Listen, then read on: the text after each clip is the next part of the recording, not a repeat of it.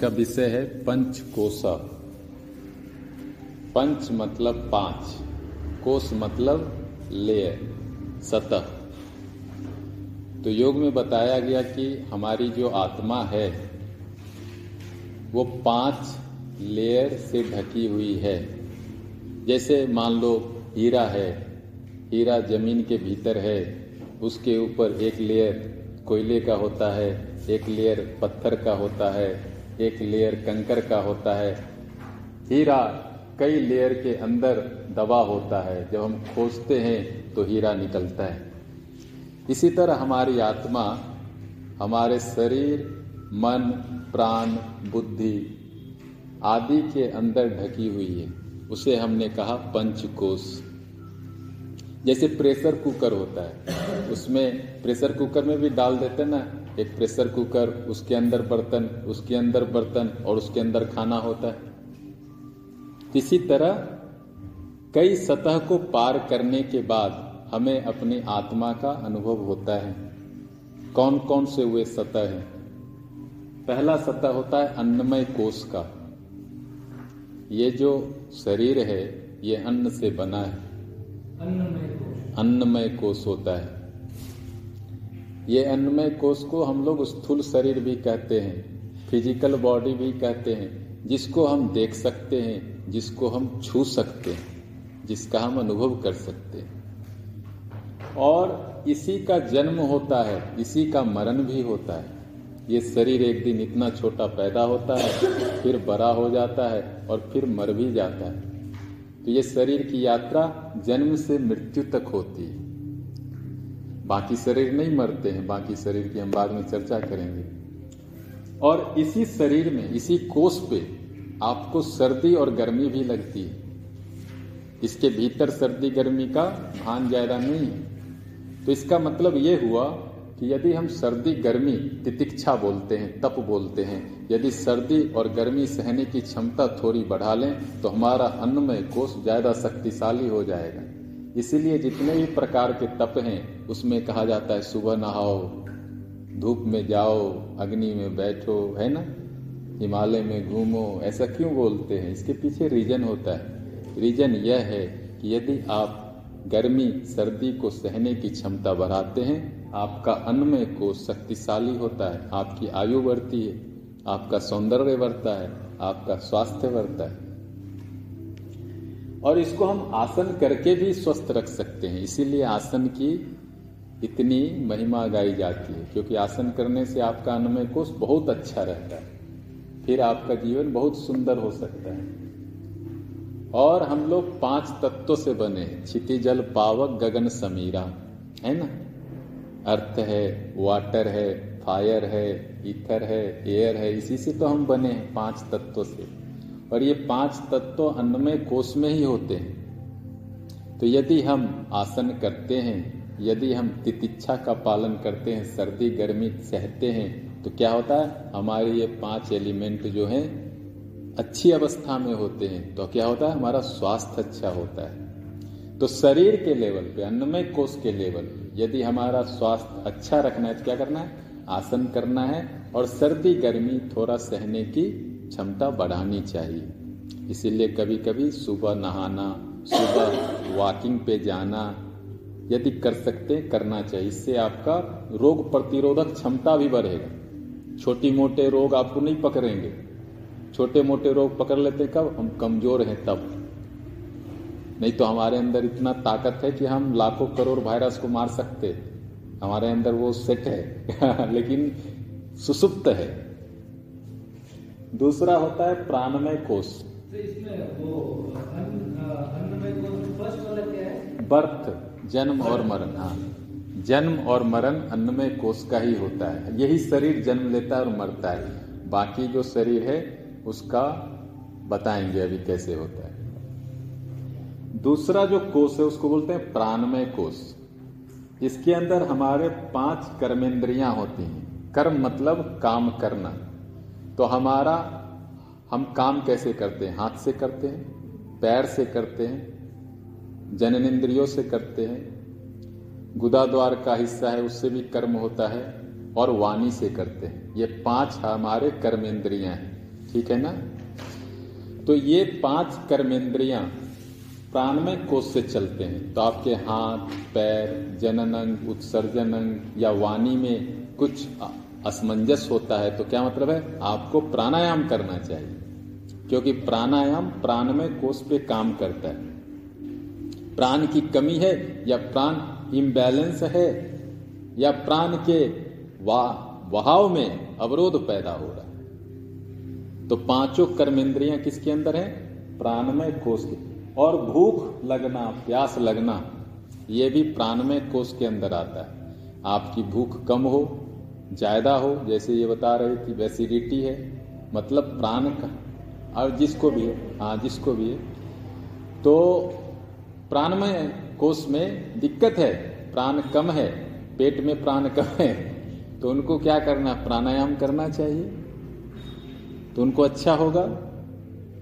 तो ये है प्राणमय कोष। और मनोमय कोष तीसरा लेवल है। यहाँ इच्छा शक्ति काम करती है। मतलब ये जो हम इच्छा करते डिज़ायर करते, यह होना चाहिए, ऐसा होना चाहिए। इससे मुझे हर्ष मिलेगा। हर्ष मतलब खुशी मिलेगी, दुख मिलेगा, आनंद मिलेगा। ये सब जो बातें होती है, मनोमय कोष की होती है। मतलब ये माइंड से, आपके मन से रिलेटेड है। यह भी एक कोष है, एक लेयर है। इवन की गुस्सा भी जो आता है, गुस्सा होता है, लोभ होता है, मैं यह करूँगा, मैं ऐसा करता हूँ। जो भी इच्छा हो, ये मन से ही होता है। ज्ञान इंद्रिया। और ये ज्ञान इंद्रियों को भी कंट्रोल करता है। ज्ञान इंद्रिया मतलब वह इंद्रिया जिससे हम बाहर से ज्ञान लेते हैं। तो हम आँखों से ज्ञान लेते हैं, कान से ज्ञान लेते हैं, नाक से ज्ञान लेते हैं, जिहवा से ज्ञान लेते हैं और त्वचा से ज्ञान लेते हैं। ये पाँच ज्ञान इंद्रिया हैं। मतलब त्वचा यदि हम छूते हैं तो अरे ये ठंडा है, ये गर्म है तो ज्ञान हुआ। आँख से हम आपको देखे, हमको ज्ञान हुआ, आप कौन है? हम आपको सुनते हैं तो ज्ञान होता है, आप क्या बोल रहे हैं? हम सूंघते हैं तो पता होता है ये फूल है या क्या है?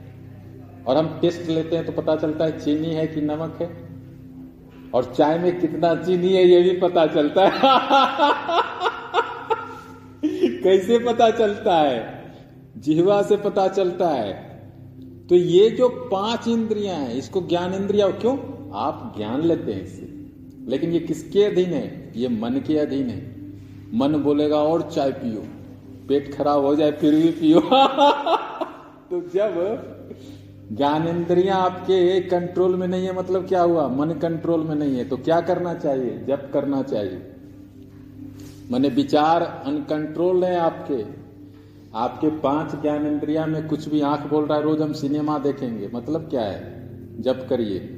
मन आउट ऑफ़ कंट्रोल जा रहा है। कान बोल रहा है, सिर्फ़ हम ये सुनेंगे। फालतू का गपसप सुनेंगे। चलो, वहाँ फालतू गपसप हो रहा सुनेंगे। एक घंटा उसी में पास करें।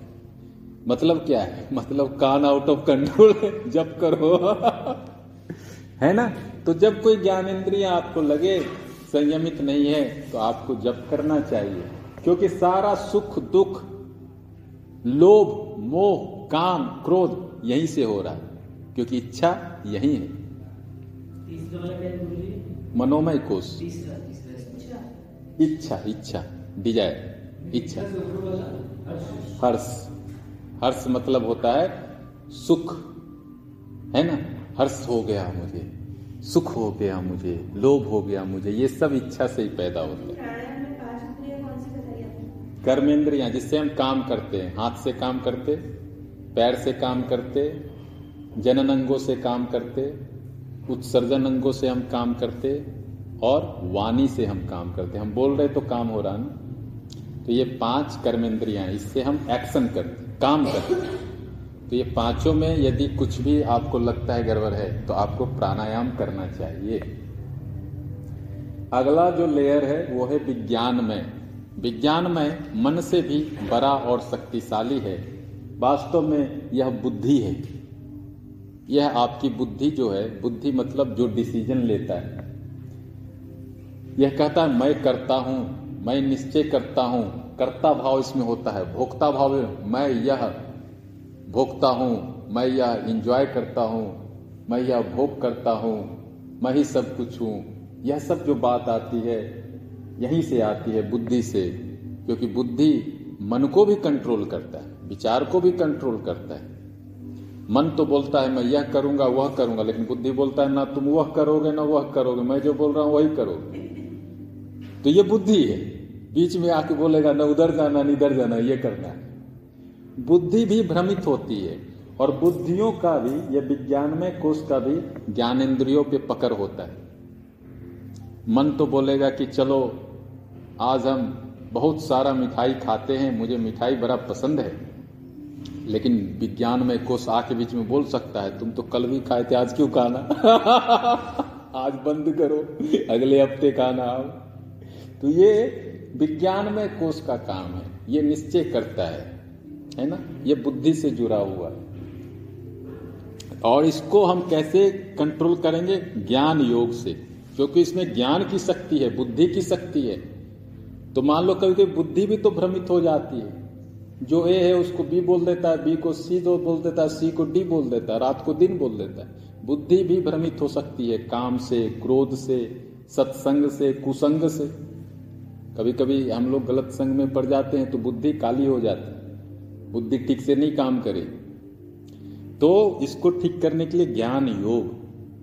हमें शास्त्रों का अध्ययन करना चाहिए सत्संग करना चाहिए बार बार अच्छी बातों को सुनना चाहिए तो हम विज्ञान में कोष को भी नियंत्रित कर सकते हैं।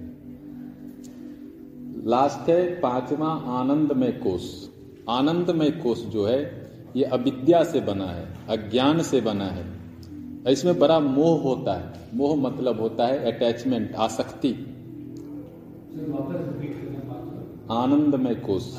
हाँ आनंदमय कोष में अविद्या होता है, अज्ञान होता है, और इसमें मोह वृत्ति होती है। मोह मतलब आसक्त हो जाता है कोई चीज़ में। सपोज़ कैसे होता है आसक्त? जैसे सपोज़ आपको अंगूर अच्छा लगता है, सपोज़ करिए। तो ये आपका प्रिय है। मुझे अंगूर प्रिय है। अब जैसे ही अंगूर प्रिय है, मैंने आपको कहा कि अंगूर वहाँ बिक रहा है। तो जैसे आप, सब जो आपको प्रिय है, मैंने कहा अंगूर बाहर ना गेट पे बिक रहा है तो आपके मुँह में पानी आ जाएगा, क्योंकि आपको मोह है उससे। अच्छा अंगूर बाहर ही बिक रहा है, आपको पानी आ गया। आप बोलेंगे, अरे भाई, तुम थोड़ा पैसा दे दो।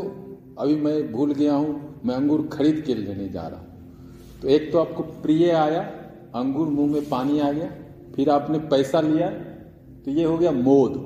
पहले तो प्रिय लगा। अब मैं पैसा ले रहा हूँ, जा रहा हूँ, खरीदूँगा तो ये मोद हो गया। और आप गए, खरीदे और वहीं खाने लगे। तो ये हो गया प्रमोद। तो प्रिय है, इसलिए मोद करूँगा, इसलिए प्रमोद करूँगा तो प्रिय, मोद, प्रमोद में हमको मोह हो जाता है, आसक्ति हो जाती है तो अज्ञानी हम हो जाते हैं, हमको अविद्या हो जाता है। फिर हम अंगूर के पीछे भागते रहते हैं, सुबह हो गया, अंगूर के पीछे भाग रहे शाम को भी अंगूर मतलब हो सकता है आपको सिगरेट पीने की आदत हो तो सुबह भी पियेंगे, शाम को भी पियेंगे, दिन में भी मौका लग जाए तो एक बार पी लेंगे। मतलब हर एक व्यक्ति को अविद्या अज्ञान किसी भी तरीके से फंसा सकता है। मैं नहीं ये बोल रहा हूँ कि कुछ भी, कोई लोग है, कई लोग हैं, वो घूमने का ही उनको शौक रहता है तो थोड़ा भी टाइम मिल गया तो घूमने चले जाएँगे कहीं पे, कॉफ़ी पीने चले जाएँगे। अब यह भी तो अज्ञान है, अविद्या है। ये प्रिय, मोद, प्रमोद, और इसमें बड़ी शक्ति है। शक्ति क्या है? ये आपके चारों जो कोष ऊपर के हैं, उसको ठेल सकता है। शरीर को भी ठेल सकता है। भागो। वो बोलेगा, विज्ञान को रे, सुनो, मुझे अंगूर पसंद है। तो बुद्धि बोलेगा अच्छा अंगूर पसंद है, कुछ सोचते हैं। फिर बुद्धि मन के पास जाएगा, कुछ प्लान करिए। आनंदमय कोष को अंगूर चाहिए। तो मन बोलेगा अच्छा पैसा पहले लेते हैं। तो फिर वो पैसा लेगा। फिर वो बोलेगा प्राणमय कोष को ताकत लगाओ इसमें। कर्म करो इसमें। तो फिर वो कर्म करेगा। तो यहाँ से फिर शरीर भी उसको साथ देगा। ऐसे पाँच लेयर हमारे काम करते हैं। मतलब वास्तविक जो है, अविद्या के कारण हमको लगता है सुख बाहर है, भीतर नहीं है। यदि सुख पता क्योंकि नीचे आपका आत्मा है, वहाँ तो सुख है, शांति है। लेकिन अविद्या के कारण, अज्ञान के कारण हमें लग रहा है कि सुख जो है, बाहर है, वहाँ है, अंगूर में है। तो हम ये सारे कोष को अंगूर की तरफ़ फेल देते हैं कि चलो वहाँ। बुद्धि को भी ठेल देते हैं, मनोमय को भी ठेल देते हैं और सारे लेयर को लेके हम बाहर के संसार में चले जाते हैं और नीचे आत्मा पड़ी पड़ी है। हम आत्मा को नहीं देखते। जैसे कि आपका पैसा आपके जेब में हो और आप पूरे घर में खोज रहे हो? या आपका चश्मा आपके आँख पे हो और आप सबसे पूछ रहे भाई, मेरा चश्मा देखे क्या तुम? भूल गए। चश्मा आँख में है, लेकिन आप पूछ रहे सबसे। तो ऐसे इसीलिए आनंदमय कोष को हमने कहा अविद्या में है, अज्ञान में है। क्योंकि यहाँ तो आनंद के पास ही ईश्वर का तत्व आत्मा रखा है, लेकिन हम बाहर बोल रहे, चलो चलो चलो चलो, तुम भी चलो, तुम भी चलो, तुम भी चलो, और पाँचों लेयर को लेके जाए। तो इसको हम कैसे कर सकते हैं? इसको हम ब्रह्म वृत्ति से, ज्ञान वृत्ति से और योग के समझ से हमको ये समझना है कि ये जो आनंद आ रहा है, वास्तव में हम आनंद जो फील करते हैं, शांति फील करते हैं, इसलिए करते हैं कि आनंद में कोष के नीचे आत्मा है। क्योंकि यहाँ आत्मा का प्रकाश है, इसीलिए यहाँ आनंद का अनुभव हो रहा है। तो हमको योग क्या मदद करता है? योग मदद करता है, इस पाँचों लेयर के नीचे ले जाता है, और जहाँ सदा शांति है, सदा आनंद है, सदा प्रेम है, सदा करुणा है, सब कुछ है। अब ये पाँच कोष को हमने तीन शरीर में योग में कहा है कि तीन शरीर होते हैं, स्थूल शरीर, सूक्ष्म शरीर और कारण शरीर। पाँच लेयर को हमने तीन शरीर में बांट दिया। स्थूल शरीर, मान लो कैसे इसको समझेंगे? कि जैसे मान लो इमली है, आपने इमली देखा? इमली के ऊपर एक कवर होता है तो वो क्या है? आपका स्थूल शरीर ये है। उसके अंदर क्या है? उसका गुदा होता है। वो आपका सूक्ष्म शरीर है। उसके नीचे बीज होता है। वो आपका कारण शरीर है। जैसे अमरुद आपने देखा। अमरुद का जो हरा छिलका है वो आपका फ़िज़िकल बॉडी स्थूल शरीर। हाँ स्थूला फ़िज़िकल बॉडी और अमरुद का जो गुदा है क्या है? वो आपका सूक्ष्म शरीर है। और उसके बीज क्या है? कारण शरीर है ना? अभी और समझिए। जैसे फुटबॉल है तो फुटबॉल का ऊपर जो है वो स्थूल है और उसका ब्लैडर जो है, सूक्ष्म है और उसके नीचे जो वायु है, वो कारण है, सीधे, ऐसा समझ ठीक है? अब ये जो सूक्ष्म शरीर होता है, ये नहीं मरता है। स्थूल शरीर अन्नमय कोष फ़िज़िकल बॉडी का जन्म होता है, मरण होता है। लेकिन मृत्यु के बाद ये दोनों शरीर बीज रूप में आत्मा के साथ भ्रमण करते हैं। तो जो हम भूत प्रेत की बात करते हैं ये भूत प्रेत जो होते हैं, ये सूक्ष्म शरीर लेके घूमते हैं, वो दिखते हैं। उनके पास ये शरीर होता है। ये शरीर नहीं होता, ये दो होता है। इस शरीर में इच्छा होती है, कामना होती है। सारे अनुभव जीवन के इसमें होते हैं, इसीलिए ये नहीं मरती। आप जो भी कर रहे हैं, इसमें सब फीडबैक हो रहा है। और जो वासना होती है, वासना का मतलब होता है, जो इच्छा बहुत गहरे चली गई, संस्कार बन गया, उसको वासना कहते हैं। वासना सीड रूप में, बीज रूप में कारण शरीर में होती है। तो ये दो शरीर नहीं मरते। ये शरीर मरता है जब आपको ब्रह्म ज्ञान होता है, विदेह मुक्ति होती है, तभी मरता है। जब आपकी सारी इच्छा मर जाती है, तब ये मरता है। और ये मरता है जब आपकी सारी अविद्या, अज्ञान, मोह नष्ट हो जाता है ध्यान से, तब मरता है। ये सूक्ष्म शरीर बड़ा भी हो सकता है, छोटा भी हो सकता है। जैसे कुत्ता में छोटा हो जाता है, हाथी में बड़ा हो जाता है है ना? इसी सूक्ष्म शरीर की वजह से हम लोग आवागमन करते हैं। हम कभी देवता बन जाते हैं स्वर्ग में, कभी हम नरक में जाके पनिशमेंट भी लेते हैं, कभी हम पशु पक्षी भी बन जाते हैं। अपने कर्मों के हिसाब से इसी सूक्ष्म शरीर से हम लोग आवागमन करते हैं यहाँ वहाँ चलते हैं। योगी लोग जो बहुत भ्रमण करते हैं, अंतरिक्ष वगैरह का कहीं भी जाते हैं, वो सूक्ष्म शरीर से ही जाते हैं। तो सूक्ष्म शरीर और कारण शरीर, योग में जो निर्वाण की बात कहते हैं, समाधि की बात कहते हैं, मुक्ति की बात कहते हैं, ये तभी संभव है जब हम साधना से जब से, तप से, ये दोनों शरीर भी जब नष्ट कर देते हैं। ये इच्छाओं का शरीर है और ये वासनाओं का शरीर है। इच्छाओं का निवृत्ति, वासनाओं का निवृत्ति जब साधना से, जप से, ध्यान से, भक्ति से कर देते हैं, तब आत्मा मुक्त हो जाती है, वो ईश्वर में मिल जाती है। तो ये तीन प्रकार के शरीर कहे गए। अब हम लोग समझेंगे अंतकरण क्या है। अंतकरण, अंत मतलब इनर, करण मतलब काम करने वाला। तो हमारे भीतर कौन काम कर रहा है? हमारे भीतर हमारा मन काम कर रहा है, आप ऐसे कह सकते हैं। लेकिन ये मन जो है, ये कई तरीके से काम करता है। सपोज़, अभी मैं यहाँ पढ़ा रहा हूँ, मैं एक शिक्षक हूँ, फिर मैं गार्डन में चला जाऊँ और कुछ घास वगैरह का काम करूँ तो मैं उस समय एक माली हूँ। फिर मैं अपने रूम में चला जाऊँ, चाय बनाने लगूं तो उस समय मैं एक रसोई हूँ। और फिर मैं चला जाऊँ कहीं पे और बच्चों के साथ खेलने लगूं तो मैं बच्चा हूँ। तो मैं एक ही हूँ, लेकिन अलग अलग रूप में काम कर रहा हूँ। जैसे कोई स्त्री है, स्त्री तो एक ही है, लेकिन वो अपने बच्चे की माँ है, अपने पति की पत्नी है, अपने भाई की बहन है, अपनी माँ की बेटी है, स्त्री तो एक ही है, लेकिन उसको चार रोल करने पड़ते हैं। माँ के साथ अलग रोल पति के साथ अलग रोल, बच्चे के साथ अलग रोल, भाई के साथ अलग रोल, स्त्री तो एक ही है। ऐसे हमारा मन एक ही है, चित्त एक ही है, लेकिन काम उसके चार प्रकार के हैं। उसको बोलते मनस, चित्त, बुद्धि, अहंकार।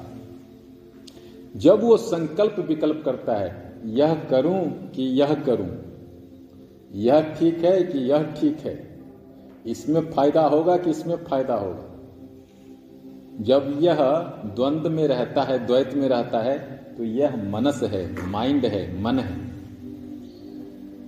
मन का काम ही है आपको बहुत सारा चीज़ दिखाना। यह भी कर लो, वह भी कर लो, अरे वह भी कर लो। तो जब तक आप मन में रहते हैं, आप डिसीज़न नहीं ले पाते। आप कंफ्यूजन में ही रहते। तो मन का काम ही है। अब ये गलत नहीं है, क्योंकि जब तक आप दस चीज़ नहीं सोचेंगे, कैसे निश्चय करें? तो ये ठीक है, आप जब ये कर रहे हैं, आप समझिए आप मन का यूज़ कर रहे हैं तो ठीक से यूज़ करिए, उसमें कुछ गलत नहीं है। आप सोचिए दस प्रकार की बात। तो ये मन। दूसरा है चित्त। चित्त बोलते हैं सबकॉन्सियस माइंड, मेमोरी, स्मृति। आपने इस मोमेंट तक, इस जीवन में जो भी अच्छे बुरे अनुभव किए हैं, सब चित्त में रहता है। इस जीवन के ही नहीं, विगत सारे जीवन के, जितने भी पास्ट लाइफ्स हुए हैं, उसका भी चित्त में सारा संग्रह होता है। वह संग्रह आपके कंसस माइंड में आता रहता है, जिसके आधार पर आप निर्णय करते हैं। आपने आग को छुआ। आग से जले आप। अब मैं आग लेके जाऊँगा। अरे भाई, छू दो। तो आप बोलोगे, नहीं नहीं, आग नहीं छूना, जल जाएँगे। कैसे आप बोल रहे ये चित्त से बोल रहे आप। चित्त में अनुभव है कि आग छुएँगे, जल जाएँगे। तो चित्त के अनुभव के आधार पे हम जीवन में बहुत कुछ डिसीज़न लेते हैं। लेकिन एक गलती करते हैं हम लोग, चित्त में। हम लोग सिर्फ़ बुरे अनुभव को बार बार याद करते हैं। जो भी गलत हुआ है ना, उसको याद करके गिल्ट करते हो, बड़ा गड़बड़ हो गया। ऐसा नहीं होना था। बहुत गड़बड़ हो गया। बहुत गड़बड़ हो गया, नहीं करना था। ये गलत है। चित्त से अच्छी चीज़ें लाओ।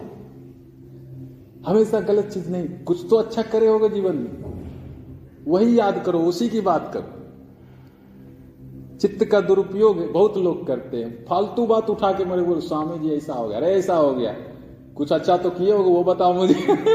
फालतू बात। तो चित्त का ये काम है मेमोरी स्मृति इसका विवेक से उपयोग करना चाहिए।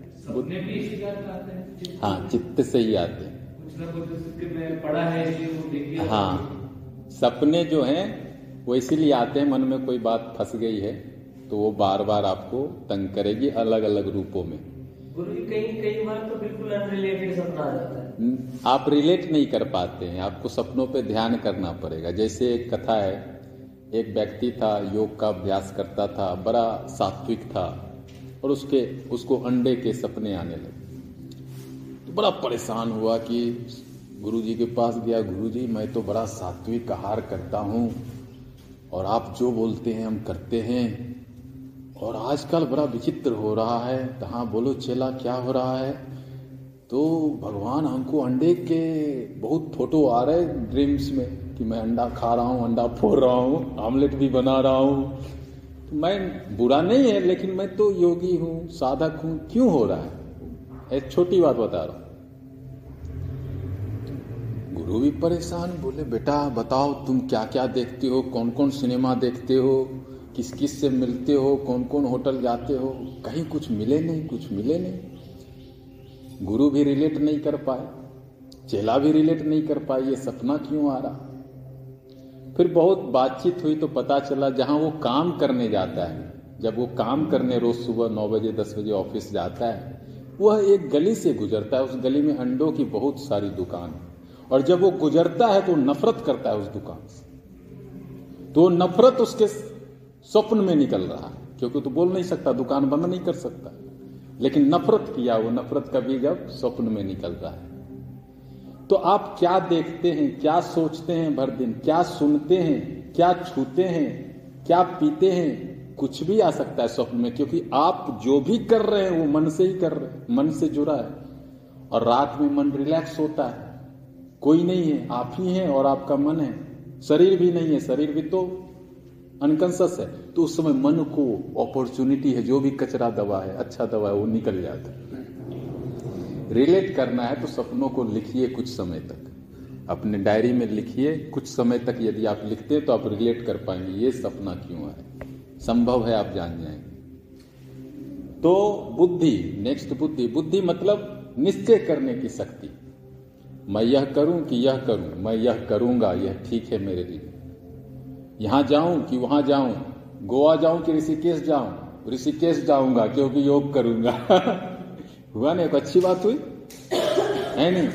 दूध पीऊं कि कुछ और पी लूँ तो दूध पीऊँगा, स्वास्थ्य के लिए अच्छा है। हाँ हाँ अरे, ऐसे यही बुद्धि का काम है ना। जो द्वंद्व चल रहा है, उसमें अच्छा चीज़ चुनना। ध्यान करूँ कि ध्यान नहीं करूँ तो ध्यान करूँगा। तो यह जो आता है आपके भीतर, ये बुद्धि का काम सही बोल रहा हूँ? अरे, बुद्धि बुद्धि ठीक हो तो आप सब करेंगे, बुद्धि गर्व हो तो कुछ नहीं करेंगे। है नहीं? तो बुद्धि, अरे, बुद्धि को तो आप ठीक करना ही पड़ेगा। योग का पूरा ही काम है बुद्धि ठीक करना। योग का मतलब क्या है? योग का मतलब है बुद्धि ठीक करना। और कुछ नहीं मतलब है। आप कितना भी आसन करो, प्राणायाम करो, बुद्धि यदि ठीक नहीं है, आपका मित्र नहीं है, फिर बहुत गड़बड़ होने वाला। बुद्धि को तो दोस्त ज़रूर बना, किसी को दोस्त बनाना नहीं। आजकल बहुत फ्रेंड रिक्वेस्ट लोग भेजते हैं। पहला रिक्वेस्ट अपने, अपना रिक्वेस्ट अपने बुद्धि को भेजो। बुद्धि ने एक्सेप्ट कर लिया तो लाइफ सेट है। नहीं किया तो फिर गए।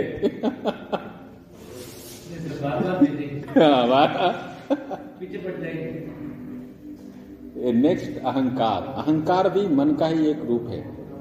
मैं सुंदर हूँ, मैं अमीर हूँ मैं यह हूँ, मैं वह हूँ, तुम ये हो, तुम वो हो।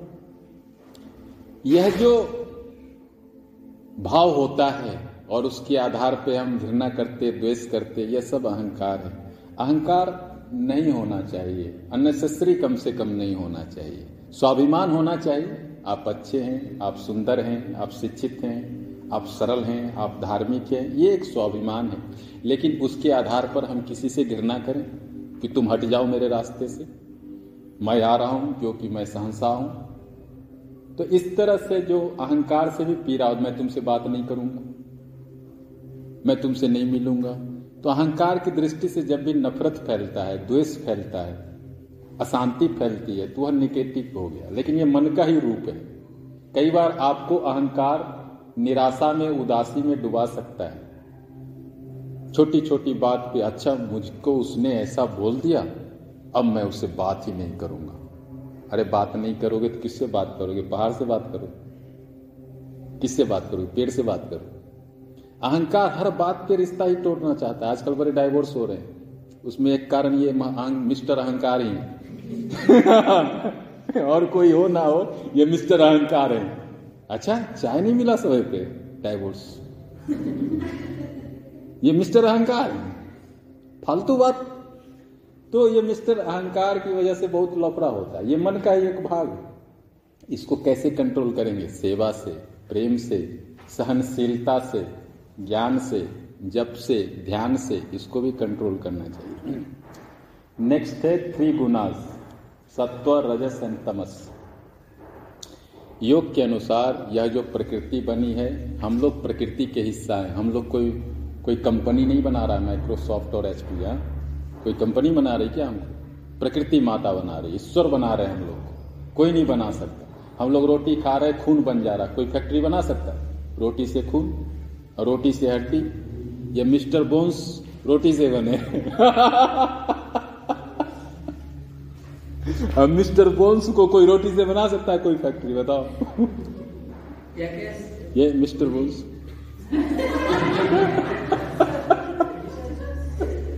सत्व रजस तमस तीन गुण होते हैं।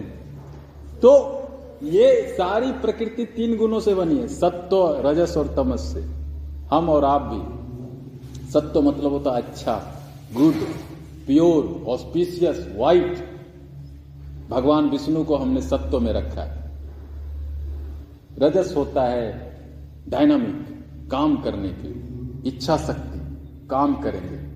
कई योगी कहते हैं जो बहुत सारे वेस्टर्न लोग होते हैं वो राज, राजसिक होते हैं वो बैठ नहीं सकते ध्यान में खूब काम करना चाहते हैं। है ना? तामस होता है डलनेस निगेटिव आलस से भरा हुआ।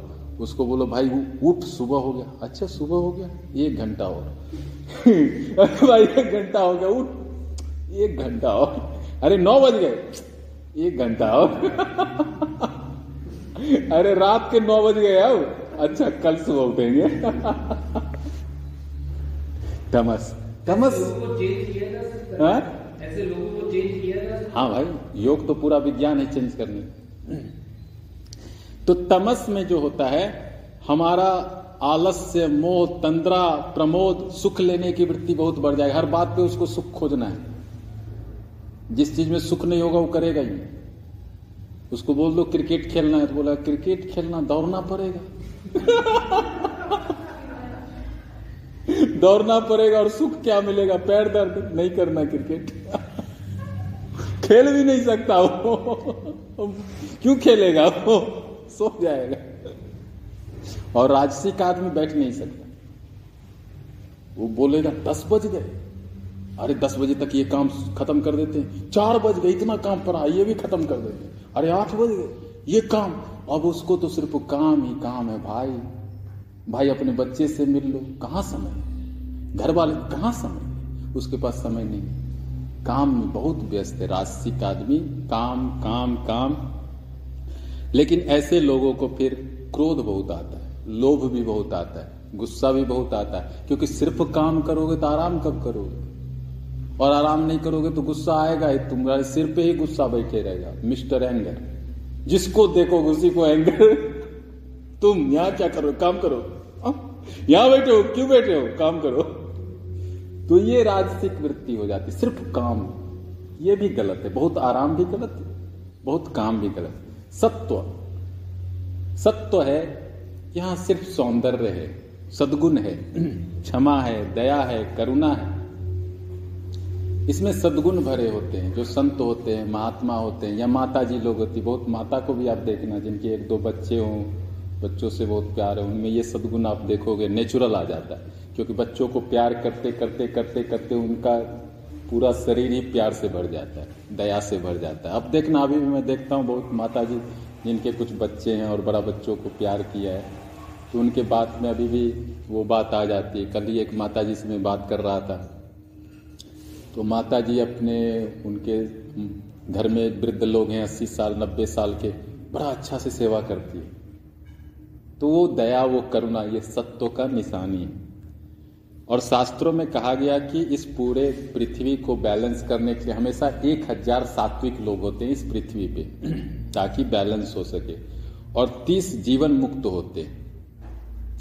तो इस पृथ्वी में बहुत तरह के तामसिक वृत्तियाँ भी होती हैं, राजसिक वृत्तियाँ भी होती है तो इनको बैलेंस करने के लिए ईश्वर एक हज़ार सात्विक और तीस जीवन मुक्त रखते हैं ताकि जीवन ठीक से चले। जीवन एनलाइटेंड पूरा मोक्ष को प्राप्त, लेकिन शरीर धारण करके जगत के कल्याण के लिए काम करते हैं। जैसे महाराज जनक थे, उनको विदेह मुक्त कहा जाता है। वो मुक्त थे, लेकिन जनता की, प्रजा की भलाई के लिए काम करते रहे। है ना? भगवान राम, भगवान कृष्ण, भगवान बुद्ध, ऐसे बहुत सारे अवतार। वो सब मुक्ति ही थे, लेकिन करते रहे कार्य जगत के कल्याण के लिए तो उसको कहा जाता है विदेह मुक्त। तो ये था आपका चैप्टर।